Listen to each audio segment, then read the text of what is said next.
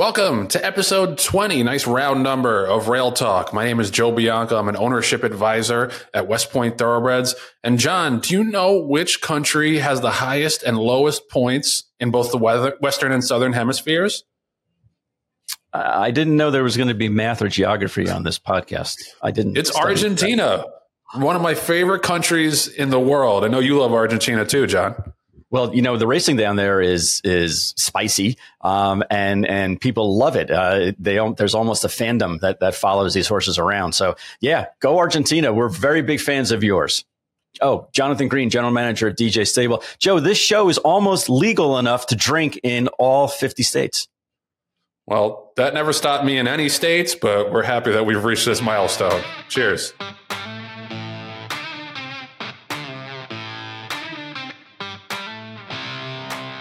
Rail Talk is sponsored by the Green Group. The Green Group is the number one accounting firm in the horse business. And there's one reason. No other CPA firm knows the horse industry like they do. Len Green owns over 200 horses and his DJ stable has won over 2,500 races, which is just an insane, incomprehensible number. Green Group's got over 800 clients in the horse business because they make them money and they save them taxes. And here's a special offer. This is the first time we've done this, an exclusive offer for listeners of Rail Talk, Len is offering a complimentary and confidential half hour consultation. He guarantees you'll get value. You can call him. I'll put this number on the bottom at 732 634 5100. That's how confident he is. Len is giving out his phone number on a show that has hundreds of thousands of viewers all over the world. Call him and do it before year end so he can prove to you that he'll save you taxes he guarantees, unequivocally guarantees he'll find you value and savings and he'll donate to your favorite charity or whatever you want. If you can't, he's not worried. He's always found value before and he knows he can do it for you. Check them out at greenco.com. Give Len a call for that consultation.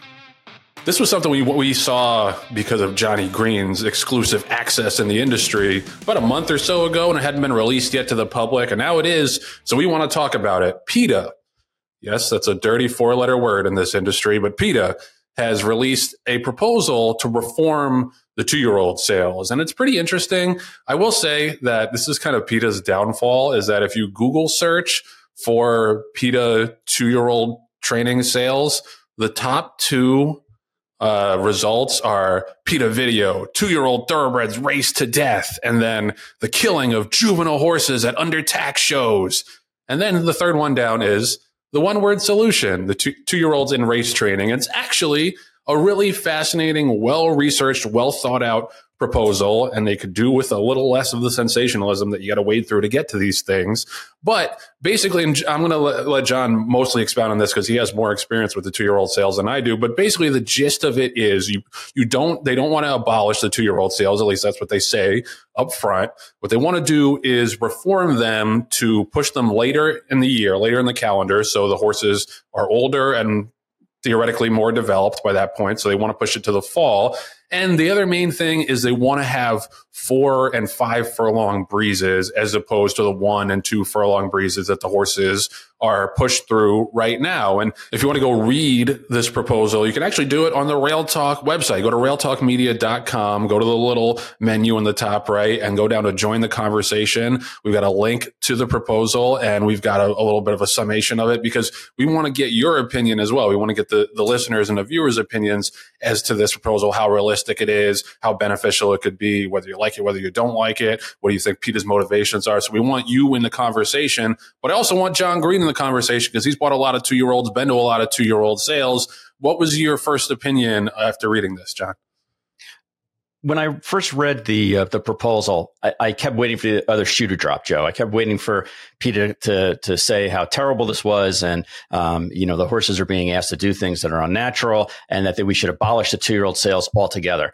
And, and, yet, in like the third paragraph, um, they actually say that here's our proposal, here are our recommendations, um, and that we think this should be a trial option next year, not as a replacement for the spring auctions not as a replacement. So, you know, I had to, I had to kind of reread those first couple of paragraphs because I thought for sure they were going to say, we need to get rid of this. It's terrible. Horses are breaking down, et cetera, et cetera. So the fact that early on in the, in the summary, um, in the proposal. They said it's not as a replacement. That that made me kind of relax a little bit and feel a little bit better.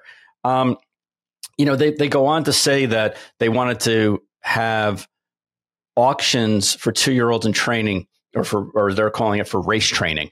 That's the one word change is race, um, and uh, and basically offer it in the fall. Um, you know, there there's some pros and cons we can talk about for that, but their philosophy is if we give horses more time to develop, if we don't force feed them to try to make sure that they breeze 10 flat or faster, um, you know, which is unnatural at that age unneeded, quite frankly, because um, horses will never do that again. You're never going to see a horse, you know, going nine and three or nine and four for the first eighth of a mile of a six furlong uh, race.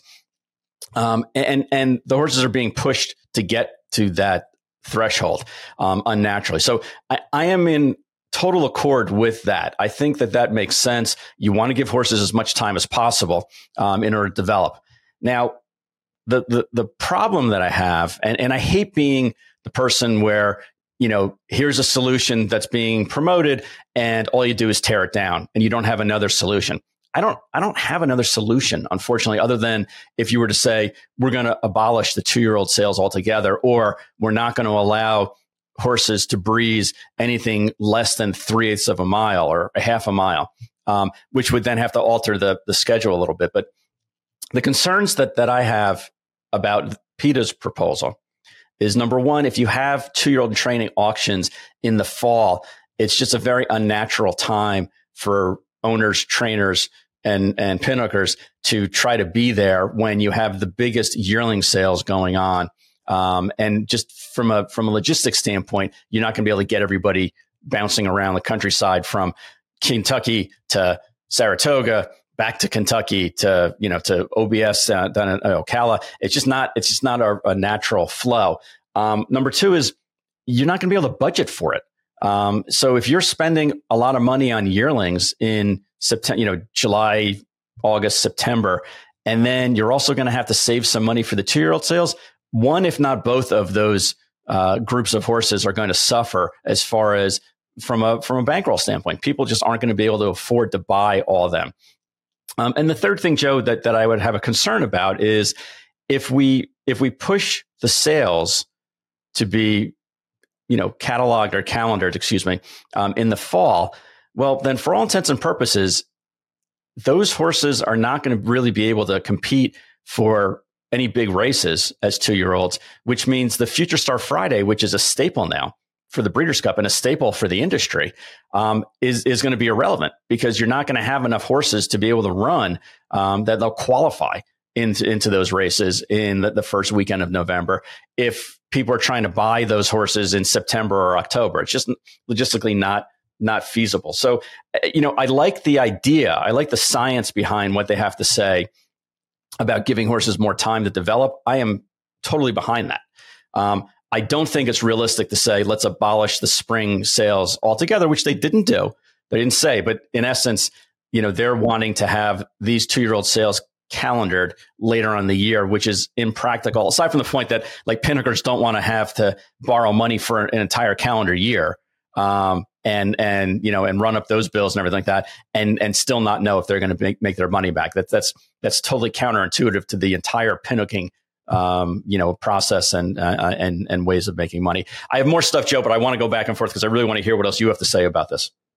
Yeah, I mean, I think I, I'm I'm on your side that I think this logistically is going to be a major major challenge because of the way the two year old racing calendar is structured. I think the the goal to do something like this would ultimately ultimately be to push back the start of horses' careers. And I just don't think that that's something, you know, two year old racing has been around for 100 plus years. You know, Saratoga has been this, you know, the, the launching pad for a lot of great horses during their two year old racing that it just, it, you're, you're asking for a huge, huge culture shift, not just in the sale sector, but in the racing sector as well. And I think that, that that's going to be too much for a lot of people to abide by. I think the main thing too, it is not necessarily the placement on the calendar. It's, it's the, the furlong breezes. Mm-hmm, and mm-hmm. you just, you go through some of the quotes and, you know, you, you know, there's a quote here I'm going to, I'm to pull up in a second, um, about how, you know, you, you're buying a survivor basically. You're not necessarily, you know, it's Bloodstock agent Roland Baugh who says this. He says they'll never go 10 flat again in their lives. And if they do, they won't win the race. You're buying a survivor. A survivor is good on the one hand that it survived, but what things have already been done to the horse that you'd prefer not to have done?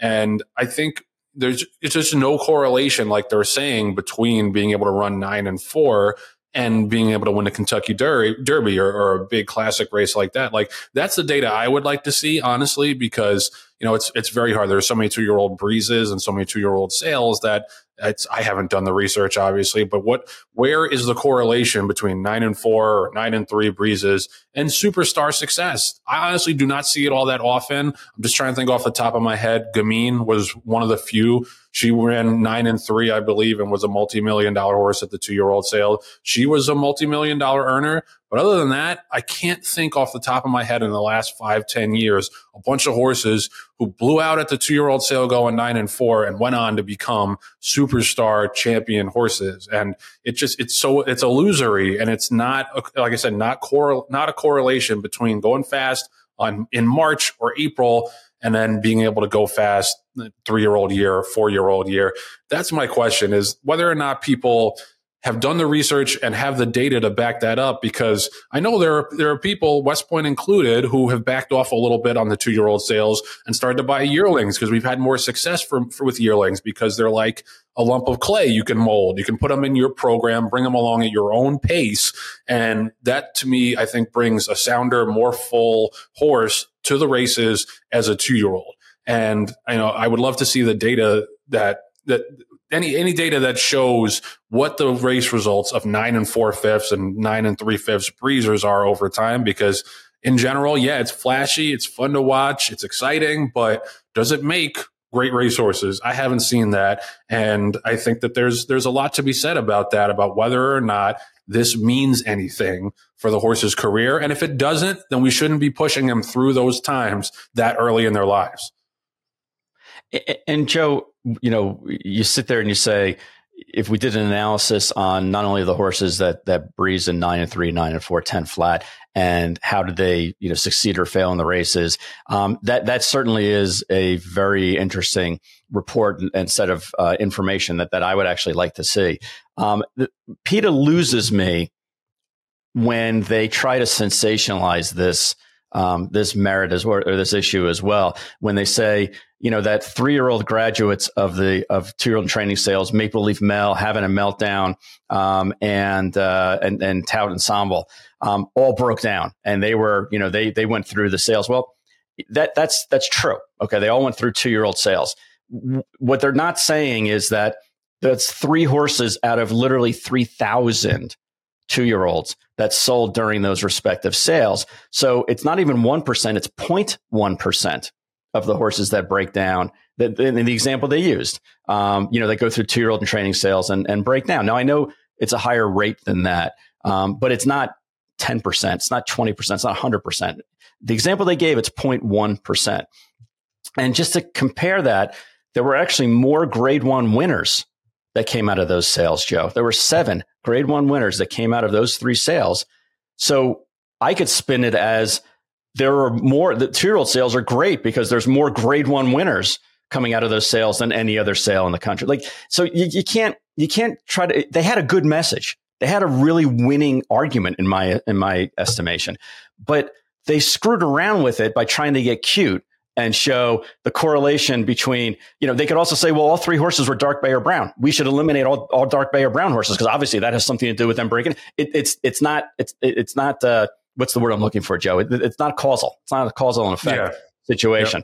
Um, the other thing that that they that actually I got annoyed about and and they they lost me on is, you know, they, they're quoting horsemen and horsewomen um, about you know how bad these sales are.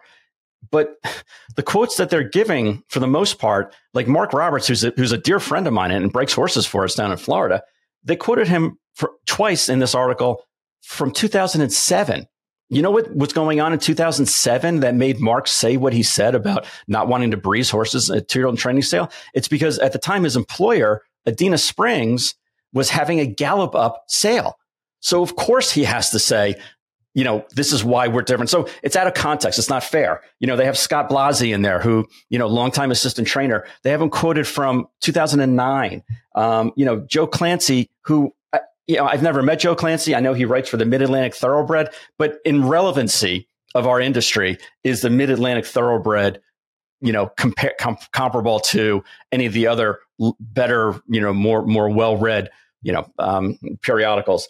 Um, you know, and then and then you know goes on to have other people in here. Like there's an owner in here that's run 14 starts in his entire career, and he's and he's quoted in here. There's a bloodstock agent that hasn't bought a horse for more than hundred thousand dollars in forever. That's quoted in here. So they lose they lose the message to me as an insider in the industry when they have people that they have to they either have they have to go so far down the totem pole to get to somebody to say you know the ills of this of of of year old training sales or they have to cherry pick quotes from literally two decades ago to try to work their narrative. And that's what pisses me off. If they just came out and they had a two pager without all these quotes, or with a with the legitimate quote from Boyd Browning or Becky Thomas or John Kimmel, people who are known in the industry and are well respected in the in the in the, the modern day industry. Um, if they had those quotes in there, then it would be a message that would be much more palatable for me because it's like, hey, these people are movers and shakers in the industry, not they had to cherry pick stuff from you know from 20 years ago to try to fit their narrative. That that's what that's what annoys me about PETA. And, and to me, they lost me at that point. I didn't even want to hear the rest of their solution because I know it's it you know it, it was these bullshit quotes and stuff that that just you know kind of pulled me away from it. Yeah, I was I was impressed with the quotes. I didn't realize so many of them were so far from so far in the past. I will say Joe Clancy is I think is one of the better turf writers we have. He also does the Saratoga Special. Um, so I don't, I don't I don't want this to, to be dumping on Joe Clancy, but no, I, no, not at all, not at all. But but you know. I, I think, Jon, you know, I don't, I don't disagree with your point, but if you gave everybody at the Ocala sale truth serum, and ask them what they thought about whether or not this is what horses should be doing before sometimes in cases before they even turn two it should be drilling them as hard as they can to go nine and four or 10 and 10 flat to get the highest possible sale price if you gave them truth serum and asked should we be doing this is this 100% ethical mm-hmm. i think most of them would tell you no Absolutely. You know? So I, Absolutely. I, while I agree yeah. with your overarching point, like I think you know it's it's not necessarily as relevant when I think this is what people feel, whether or not yeah. the quote are yeah. from a long time ago or not. Right. But I, I agree with you. And I think not even Truth Serum. And you can ask me, who, who's been very active in two year old sales, both on buying and selling. And I don't think it's good to have two year olds, you know, breezing 10 flat faster than that, um, you know, so early on in their, in their lives. I, I don't think it's a good idea. That being said, because a lot of people feel that way, PETA could have just as easily called a couple of the top trainers or a couple of the top current pinhookers and gotten that same quote, and then it would have been more relevant. I hear what you're saying. The me- the message the message is the message. Don't don't shoot the messenger in this case because the message is still true, you know, throughout. Um, and and Joe, there was one. Oh, so the other thing is, let's say that all or the majority of horsemen agree that we shouldn't have these horses breezing so early in their two year old career. Some of them aren't even 24 months old when they're breezing at the two year old training sales. So logically, then, if that's based on science and based on logic and based on you know the the the, the tenets that we all agree with, then why do we have two year olds races in April? And why does Keeneland and Churchill have a full day of two year old racing, um, you know, before the Triple Crown? And New York has it. And I know racetracks, it's impossible to get races to go. It's really difficult. So they have to have two year old races. But Joe, you tell me, we talked about horses that breeze in 10 flat or faster and how well they do. I, I, I dare you to give me more than one example of a horse that won in April or May of their two year old year and went on to win a grade one. There, there Forte, isn't any to my mind. I think Forte was an early two year old. But didn't Forte, um, didn't Forte, well, but was he, was he a two year old training horse? Mm, good question. I, mean, I, know, he, I know he was he, he had an early debut. Let's let's look it up real quick. Yeah, while we're while we're while we're talking, this is, well, this is this is, is great television as I look up things exactly. right on the internet as as people right. are saying. No, you're right. He was he was a Keeneland September yearling. So okay, yeah, I, that's that's a good point. But I'm interested in hearing for once from Patty Wolfe, our hmm. producer, mm. because Patty's someone who you know, she has background in racing. Oh, there she is in her Sunday hey. best. so embarrassed to be on air. Like, I did not prepare for this. I'm embarrassed for you. Prepared. I'm embarrassed for you both that you it came to you begging me to come back on. to be Beetlejuice, clear, Beetlejuice, Beetlejuice. Oh. if I'm red, if I'm red, it's on your behalf. Okay. No, she, she, she, finally made it back on air after one week off. I know it was killing her.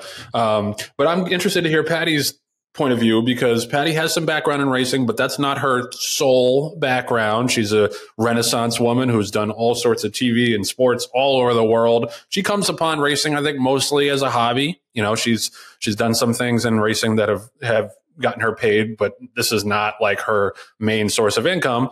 Patty, you know, you've been down to the two year old sales a bunch. You've shot footage down there. You've seen it inside and out. Like when you read the PETA piece, where, where, where did that fall on your opinion scale?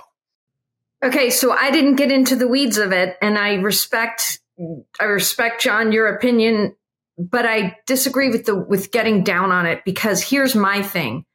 For once, they approach something as a negotiation and not as a horse racing's evil, shut it down. We cannot have horse racing. Let's get all these votes. Let's get it out. Like all I've heard through these years has been how to get rid of horse racing. And then when I read this report, I thought, oh, wait, they're asking for to come to the table and, and, and negotiate these points. And I will say, yes, they, they don't seem negotiable on their positions. And Jon's point of it being difficult to enact, sure but I think it's an opening here to work, and I, I, it made me feel good, like there might be a little diplomacy. I will so say, like, just as I said in the beginning, like, I agree with you, honestly. But like I said, if you Google search it, like, it's below two very sensationalized headlines with videos of horses breaking down. So I think they can't help themselves sometimes. Mm-hmm. But I agree that, like, a good idea is a good idea and it's not necessarily you know where, wherever it comes from like if this sport is really reform minded the way that a lot of people say including us it, it is now like this is an idea that should be taken into consideration no I think every idea needs to be taken into consideration. I think if anything is going to save, particularly the babies, um, it has to be taken into consideration. Like, right. and I do like that for once, we're standing on the same side of a, of a line here. I think horse racing is filled with animal lovers. It's one of the reasons I love the sport. And I think we need to show that. And to constantly fight each other and not come to a solution, I don't think is a good idea. It's just me. Right. Right. And, and between this and and also when we talked to Lisa Lazarus last week about HISA and that HISA is going to continue their uh, influence with regard to two year old and training sales, uh, there there are some reforms that are on the immediate horizon um, that could make it safer and better for everyone who participates in in two year old and training sales. So I think Patty, your point is well taken that we're all trying to move in the same direction, and for the first time in I can remember. Um, PETA is actually saying we're not looking to just shit can your entire industry. We're looking to try to make it better for all participants. And and in that case, I think it's really good. I just I got I got lost in in the in the silly quotes that they had in there, you know, from from people who haven't been relevant in the industry for a long time. When, as Joe said it very well, if they asked more relevant people, um, you know, what their thoughts are, they'd probably get similar quotes. So it's not a matter of like we needed to hold on to this message because now it, it was back then it was good, now it's not. Um, I think they just got I don't know if it was lazy or they had exactly what they wanted. And dates be damned, we're going to go ahead and, and say this is really, you know, this is really important for the industry. But yeah, the bottom line is that we're all trying to move in the direction of things being safer. And I don't remember PETA ever coming in and saying, like, we're not looking to abolish, we're looking to assist. I think some people are worried that this is like a Trojan horse type thing where they had they they now have gotten to the point where they're they're proposing minor reforms that'll eventually become abolishment. But as, as it stands right now, it's a very reasonable proposal, I think, with a lot of good points. And you should go read it. Go to railtalkmedia.com, click join the conversation, check it out. You can comment, you can DM us, tweet at us, whatever. We'd love to hear your thoughts because it is a nuanced issue that I think a lot of people with good intentions can defer can can can differ on. So we want to hear what you think on railtalkmedia.com. Yeah. And it's real easy to find on our website. Real easy. Yeah. We're going to keep it front and center. So And Thank if you, you. agree with my comments, you can direct message me personally. if you don't, then yeah, just go to the go to the website. If you don't, then fuck off. I don't ever want to hear off. from you. Right. Rail Talk is sponsored by TaylorMade. TaylorMade was the leading consigner at both the Fasig-Tipton and Keeneland November sales. That is a major, major accomplishment. They sold 35 horses at Fasig November for a total of $22.965 million and 262 at Keeneland for over $22.8 million. I mean, this is, this is the 26th time since 1987 that they've been on top at the Keeneland November sale. I mean, just year after year, they prove why they're the best in the business. And, you know, they, they do it with a smile. They do it. They have fun. They're honest and they're transparent and they care for their customers, the team members, and particularly the horses like their family. And, you know, they're always looking for a better way to do things. Jon has talked all about the marketing campaign that they had for Wonder Wheel. And they just have, have a great team from top to bottom who will treat your horse like it's the most important horse in the barn. So I just want to extend a heartfelt congratulations to the whole Taylor family and everybody at TaylorMade for a phenomenal, phenomenal year of sales. And You're going to get started again soon in the new year, but for now, have a great holiday season and enjoy all the fruits of your labor. You guys do a great job every single year. Can't wait to see what you do in 2024. Uh, we should do start doing a regular segment called like "Bug Up My Ass" or "Bee in My Bonnet" or something like something I got to get off of my chest because it just happens seemingly every single week in this industry. Now I got one thing, and Jon's got one thing that we want to get off our chest for this week. For me, it's Churchill Downs and the way that they've handled the turf course. Now, obviously, the turf is a fucking disaster. This was a $10 million turf course that they announced that they were building three years ago. It's been in semi operation for about two years now, and they just can't keep the thing together. I think at this point, you got to rip it up and you got to start all over again. And Jon, I don't. Maybe it's just me. I don't remember there being huge problems with their turf course in the past. Like I just, it didn't seem like something that was a necessary capital improvement. I could be wrong there. Like for example, for example, Gulfstream is installed a new turf course, and I'm excited to see how that goes. Uh, they're starting the championship meet on Friday. That I think most people could agree Gulfstream needed a new turf course, just like Fairgrounds needs a new turf course. I didn't think Churchill Downs needed one, and now it's a complete mess, a complete disaster. If you haven't seen, they've barely run any turf racing all year, and they they ran one turf race on Thursday on Thanksgiving in the Cardinal Stakes, and it was a freaky race. Charita Vo had a horse win by 10 lengths, and that might be a really, really nice horse, but it just struck me as that was the only horse that handled the turf. And jockeys have complained consistently about it being loose and slippery and unsafe. And then, so what did they do? Friday, they canceled turf racing for the rest of the weekend. Now they had a lot of turf racing scheduled for that weekend, and a lot of horses, including West Point's own Ohana Honor, had already shipped in for the Commonwealth Turf on Sunday just for them to pull the plug. And now he's got to ship again, and then hopefully find another spot. Like just cancel turf racing. Like clearly the jockeys were not comfortable with it. Just say we're not going to have any more turf racing until we figure this thing out and we're going to cart all these turf races for the dirt. Then I think people wouldn't have had a, had a problem with it. They would understand. They would enter their horses for the dirt. When you keep pretending like you're going to have turf racing and then pull the plug at the last possible second, it just screams incompetence. And this is, you know, a lot of people in the comments were saying that this is karma for Churchill, you know, destroying Arlington and Calder and Hollywood Park. And I, I would agree with that, except I think it's the horsemen that suffer. It's not really Churchill Downs because they still get to run these races. And it's the horsemen who pointed towards these turf races that now have to have an alternate plan and spend more money on shipping. It just was so fucking incompetent to me. And it just seems like it's just pull the damn thing up and put it on a new turf course. And if you can't have turf racing for a while, so be it. You still got a main track. You still got a lot of people that want to run dirt horses. I just hate the way this was handled. And it really makes Churchill Downs look like a bit of a joke. Jon, what's the bug up your ass? Believe it or not, it's not. It's not the turf course at Churchill Downs. Although we did, you know, ship horses there also with the idea that we were going to start running on the turf because really, um, especially up and down the the East Coast and the Midwest, there there ain't a lot of options if you want to run in the, on the turf. Um, sub, you know, kind of parenthetically, that's why we left a couple of horses out in California. Um, you know, even even though it's on the other other coast of the of the country, and, and we're not going to be able to see the horses run. At least you at least you know it's relatively guaranteed that you're going to run on the turf if they if they cart a race on the turf. Um, Joe, I don't I don't believe in the karma shit. It's not like it's not like they put the the turf course over an Indian burial ground and and now it's coming back to haunt them. Um, I, I, just think that you that, would think, though, know, with the way this turf course has, has, performed, you would think it was something like that. Isn't it ironic that the only race that went on the turf was the Indian Summer? Hmm. No, I just kidding.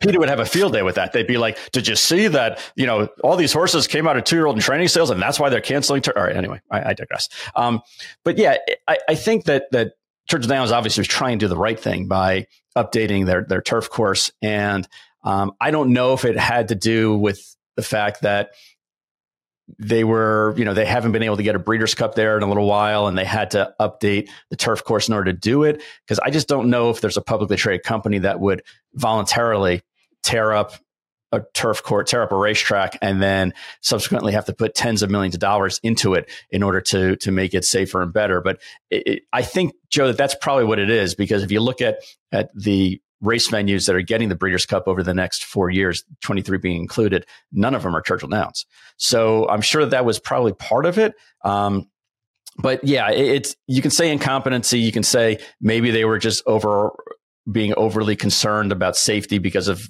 the environment we're in right now, and they just figured if the jockeys are upset about it and it's uh, unsafe footing or uneven footing, then we just need the shit can and, and kind of start all over. Uh, you know, I don't know exactly where the truth lies. It could be but one. Like, or, but then do that. Do, do, that to begin with. Don't wait until yeah. Friday of the mm-hmm. weekend of your final weekend of turf racing, and then say, "Oh well, yep. by the way."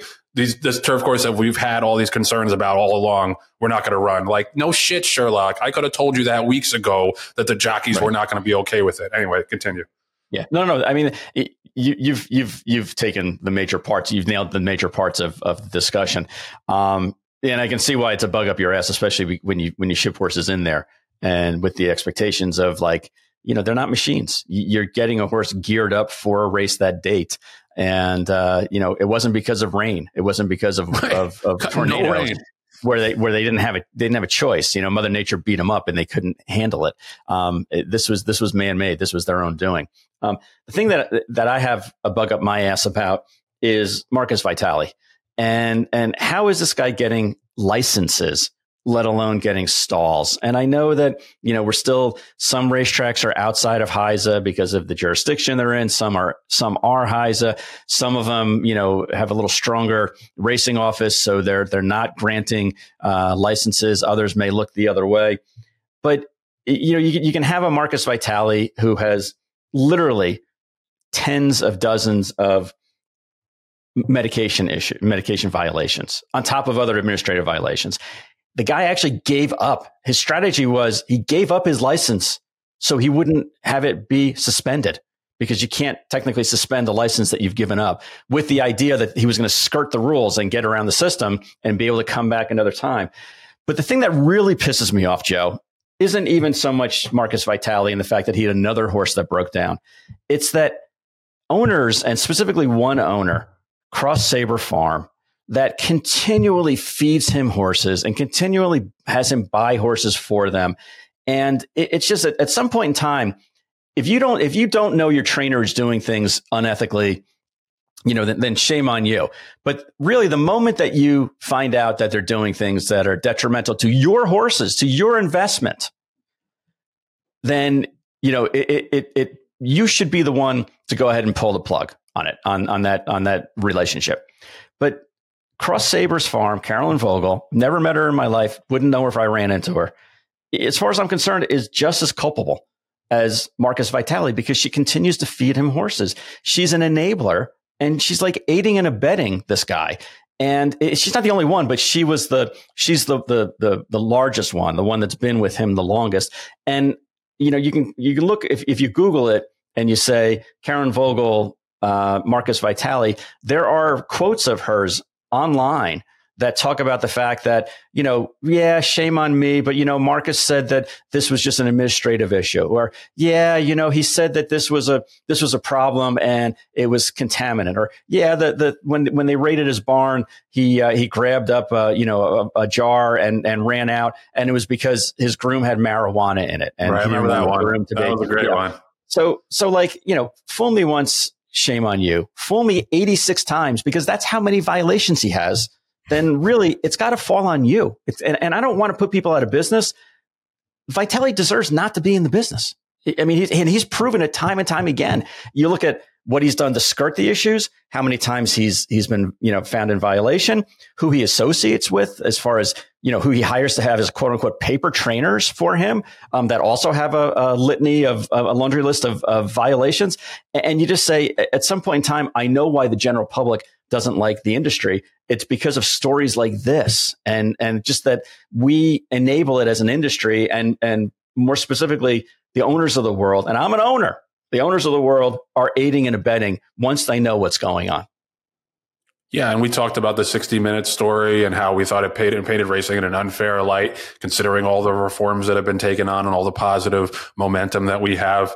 But until guys like Marcus Vitali are no longer in this business, we have not done enough. And, you know, like you say, the owners are just as culpable as the racetracks, as the as the racing commissions. Like when the Jason Servis and Jorge Navarro indictments came down, you had all these owners pretending to be shocked at what they found. Like this is, you know, it's on you. Look yourself in the fucking mirror and say and figure out whether or not you're a part of the problem or you're a part of the solution. It's a binary thing, man. It is not complicated in this regard. You got to be able to look yourself in the mirror and say that. I think most people in this business can look themselves in the mirror and sleep at night knowing they're doing right by the horses.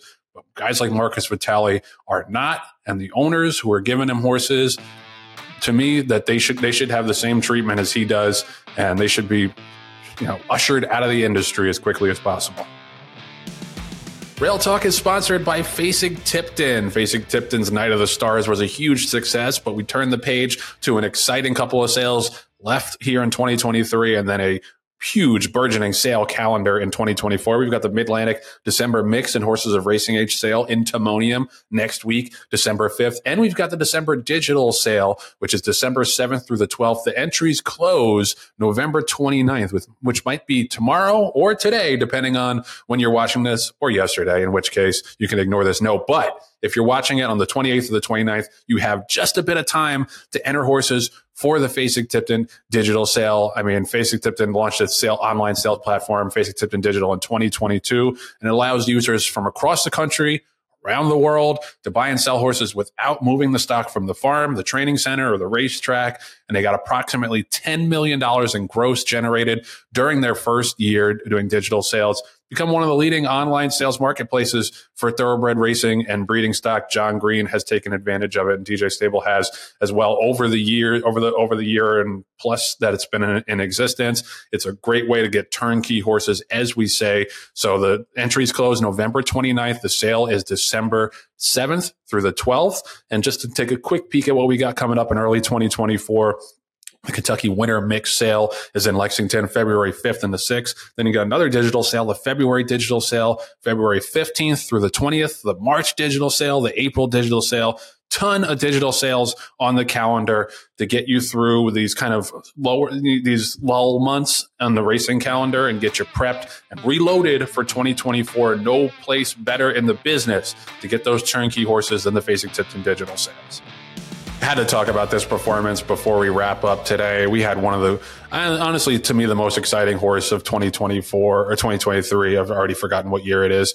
And one of the most exciting horses of this decade so far, Equinox. Equinox has been just a absolute standout superstar horse in Japan and outside of Japan a little bit this year. Uh, he won the Dubai Sheema Classic, if you remember earlier this year, going wire to wire. And he had potentially his swan song on Sunday in the Japan Cup. And he was just incredible. Galloped by four lengths. You know, was not a soft field. You had the triple tiara winner, Liberty Island, in that race, and he just dusted her granted, she's a three year old, but still. And he was just unbelievable. This probably is his swan song. There's a chance that he's going to run one more time in the Arima Kinen, which is December 24th at Nakayama, um, going a mile and seven sixteenths. Uh, that's what Deep Impact did. Deep Impact after at the end of his career had his swan song in that race and Deep Impact is obviously the standard bearer I think for all great Japanese horses. But Equinox is just so much fun to watch. He's so beautiful dude. Like this is one of those horses that is just you know he's pitch black with that big white blaze down his face. Seems like a very very cool customer as well Jon, there's three things I look for when I measure greatness with a horse. It's speed, consistency, and versatility. And Equinox has all of those in spades. He's obviously the fastest horse in the world. He's run 10 times. He's won eight. He's run second twice. So he always shows up. And his versatility, like I said, he went wire to wire in the Sheema Classic. And then in this race in the Japan Cup, they had a horse just blast out to the front by like 20 lengths. No problem. Just sat there chilling till he got his cue from Christophe Lemaire and then just galloped by by the front runner and kicked away and just did it as easy as you could possibly do. He's a joy to watch. I'm sad that we're not going to get to see him in 2024. And you can see how much he meant to the connections. Like there's some video on Twitter of Christophe Lemaire and the trainer at Tetsuya Kimura just crying, bawling their eyes out, bringing him back after the race. Just it really shows you how special he is and how special horses can be to people when these come along. Um, Jon, you know, just some some quick comments on, on what you saw from Equinox.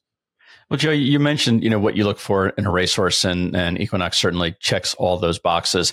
Um, for for for students of the game, I would encourage you to watch the majority of the horse's races, um, especially the last few races where he's he's really peaked athletically, because what you see is a is about as efficient of a horse uh, moving as as I've seen, um, and and you don't realize until you look at the clock. You don't realize just how fast he's going. And and to me, that's the measure. That's the eye test of of a really good horse. Is that uh, you know you think that they're moving in slow motion because they're just so fluid and and they have such a, long stride and uh, an over an overreach.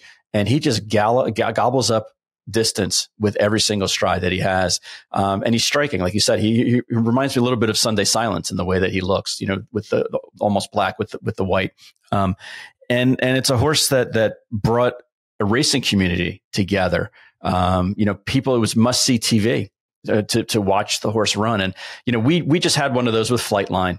Um, you can argue that maybe Cody's Wish was was similar as far as horses that you really wanted to watch when they were racing. But from a pure athleticism standpoint, watch Equinox run and win and watch his turn a foot and then look at his fractions and you're going to shake your head. You're going to be like, the clock is broken. There's no way that he was going this fast.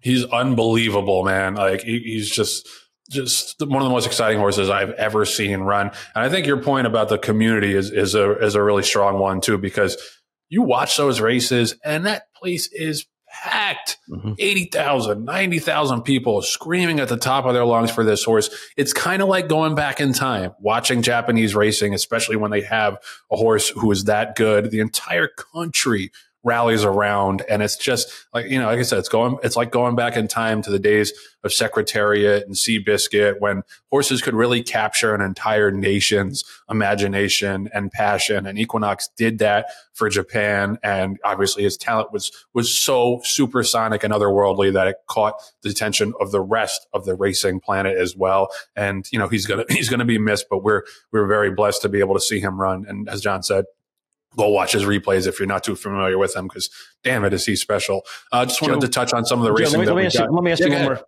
Let me ask you one more question with, with, regard. It's a serious question with, with, regard to Japanese racing. So over the past 10, 15 years, the Japanese have been very aggressive about buying top bloodstock, primarily fillies, but top bloodstock here in the States. And two years ago, they came over and, and won their first Breeders' Cup race, if I remember correctly.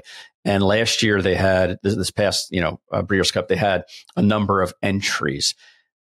Do you think that there's going to be a time, or when in the future do you think is probably a better question, when they're going to have a legitimate Derby contender? Yeah, I mean, I think it's sooner rather than later that we're going to see a, a, Japanese horse be a real contender for the for the Kentucky Derby. Like you said, we've already seen them raid the Breeders' Cup, and not just with big long shots. We've seen them with some pretty well bet horses in the Breeders' Cup the last couple of years. And that was another story that that came out over the weekend. Was we had a white horse who might be in the Kentucky Derby from Japan, a horse named Amante Bianco, who won the first race on the uh, the Japan's road to the Kentucky Derby. So that would be fascinating if he could get to the Derby. But yeah, I just you know, like you say, I think especially with them buying more American stock, more classic dirt pedigrees, especially with the fillies, that it's only a matter of time before Japan has not just the contender, but maybe the favorite for the mm-hmm. Kentucky Derby. I think that that's going to happen sooner rather than later. And, you know, God willing, they'd all be as, as good and as beautiful as Equinox because, you know, he, he was just incredible. But yeah, keep an eye out for Amante Bianco, who's by Henny Hughes actually. Really? American Stallion that, yeah, that, that we remember well, great sprinter slash seven furlong mile horse. Um, so Monte Bianco might be in the Kentucky Derby starting gate as a white horse, which we haven't seen, I don't think, ever. Um, but just to move on quickly to what we got going on this weekend, this is the last big weekend of 2023 as I mentioned earlier, we have the Gulfstream Championship meet opening, and we look forward to all those three year old preps in early 2024. But it's Cigar Mile Day Saturday at Aqueduct. Hurts my heart a little that the Cigar Mile is now a grade two. You know, I, especially seeing how bad the Clark is, like, the Clark has gotten worse and worse every year. And I feel like the cigar miles fields have been pretty consistent. So I'm a little bummed out about that. But nevertheless, still $500,000 race going a mile, obviously. Then there's the Demoiselle for two year old fillies, the Remsen for two year old Colts, the Go for Wand. And you got some action on the West Coast as well. Uh, Hollywood Derby. Don't you, isn't Webb Slinger running in that race, Jon? Webby is out there, and hopefully he's going to be one of the favorites, along with one or two horses coming uh, westward from the Chad Brown barn. Go get them, Jon. Go get them, DJ Stable. So look forward to that, the Hollywood Derby and the Jimmy Durante Stakes also this Saturday at Del Mar. So enjoy the last big weekend of racing this year. We're going to do, I think, one or two more shows. We'll take a little bit of holiday break and then full steam ahead into 2024. All right, so that's going to do it for this week's episode of Rail Talk. But before I go, did you know that Argentina is home to a growing glacier? It's one of the few growing glaciers in the world. A lot of them are shrinking and melting, but they have a glacier that's one of the few advancing ones left in the world, grows about two meters a day. Just another reason to go visit Argentina, which I'm saying. Is, is that because it watched um, Patty in the music video? Is that why it's growing? Oh God, I gotta leave on that note. Ugh, and now I need a shower. But anyway, thanks for watching Rail Talk episode 20. We made it to 20 episodes. Appreciate all y'all for tuning in every week. The empire only continues to grow, thanks in large part to our sponsors, Fasig-Tipton, Green Group, TaylorMade, as well as Arian Pedigrees and Black Dog Bloodstock. Thanks to Jon Green, my co pilot. Thanks to our producer, Patty Wolfe, who got back on the show today. She can sleep well at night, that she got some airtime again. Thanks to our associate producers, Anthony LaRocca, Aaliyah LaRocca, and Nathan Wilkinson. And again, thanks to all the viewers and the listeners for letting us get on and talk a little shit every single week. We have a great time doing it. Uh, I won't be back next week. I'm going on a European vacation if I don't catch COVID. Um, so fingers crossed and knock on wood for that. Uh, but Jon and I will be back soon. I'll have a little bit more content for you to close out the new year. Thanks for watching. See you soon.